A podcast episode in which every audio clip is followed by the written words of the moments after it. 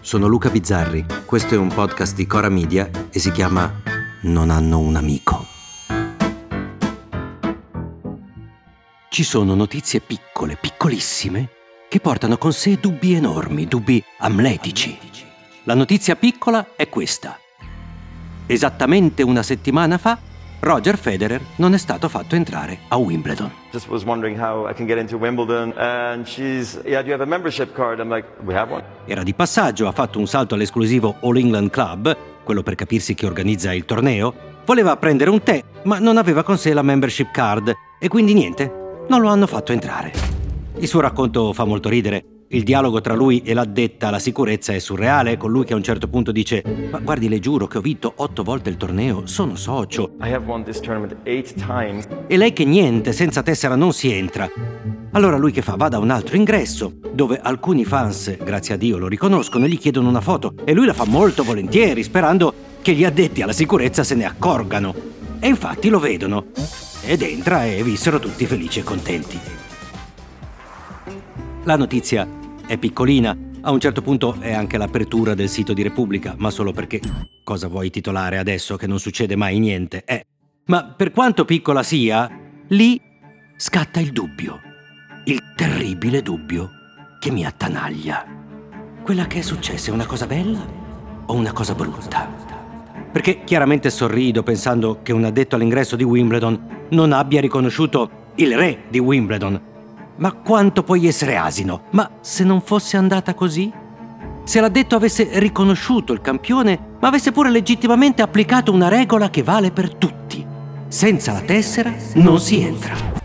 Qui la cosa cambia radicalmente e dentro di me, sibilante come Sir Bis, cresce un signore anziano che pensa ma io vorrei viverci in un mondo così.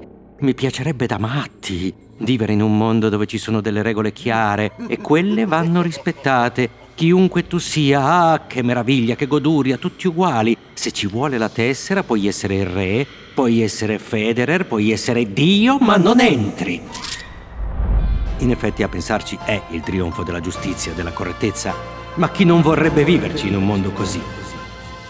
Ecco, qui un'altra voce si fa sentire e risponde: Eh, sempre io. Perché quanto è bello non rispettare le regole quando gli altri sono obbligati a rispettarle. Anche quelle piccole, eh? quelle insignificanti, perché non sono i grandi privilegi che fanno godere, perché un po' i grandi privilegi costano, portano con sé delle responsabilità. Sono quelli piccoli, quelli stupidi che ti fanno godere. Eh. Confesso la mia meschinità, il mio essere una persona un po' schifosa. Quando mi capita di presentare grossi eventi tipo il Festival di Sanremo o altri concerti, quegli eventi dove per capirci ci vuole il pass, hanno tutti il pass appeso al collo per passare da un'area all'altra, da una sala all'altra, ecco, io il pass non lo appendo mai.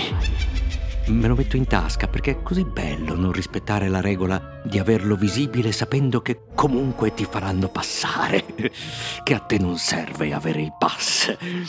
E tutti noi, qualsiasi cosa facciamo nella vita, abbiamo ogni tanto l'occasione per sentirci superiori a una regoletta comune e nel momento stesso in cui siamo consapevoli della nostra desolante pochezza mentale, non possiamo però fare a meno di esercitare questo piccolo sopruso, di approfittarci di ogni piccolo vantaggio di cui possiamo usufruire in quel momento io, noi, siamo prontissimi a condannare senza se e senza ma i piccoli privilegi della politica, per esempio, gli aerei gratis, il bonus per il computer.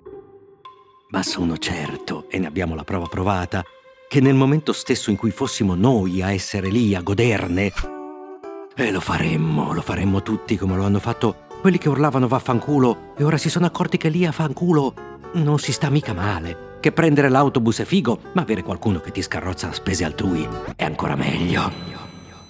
E così mi resta il dubbio. Ma io vorrei vivere nel paese di quella detta che non ha fatto entrare Federer? O di quegli altri che lo hanno riconosciuto e quindi anche senza tessera prego si accomodi preparate il tavolo migliore? Eh, ci penso. Ci penso mentre chiamo il mio amico ortopedico per andarmi a fare una visita alla schiena stasera. Sì, ci sarebbe da chiamare lo studio e farsi dare un appuntamento, ma ci conosciamo da vent'anni. Mica posso mettermi lì, in coda. Non hanno un amico? Torna lunedì. Se volete commentare, se avete idee o suggerimenti per nuove chat di WhatsApp o testimonianze di nuove chat di WhatsApp, potete scriverci a nonanunamico@gmail.com o nonanunamico@coramedia.com. Anche per gli insulti, prendiamo anche quelli. Non hanno un amico è un podcast di Cora Media scritto da Luca Bizzarri con Ugo Ripamonti. La cura editoriale è di Francesca Milano.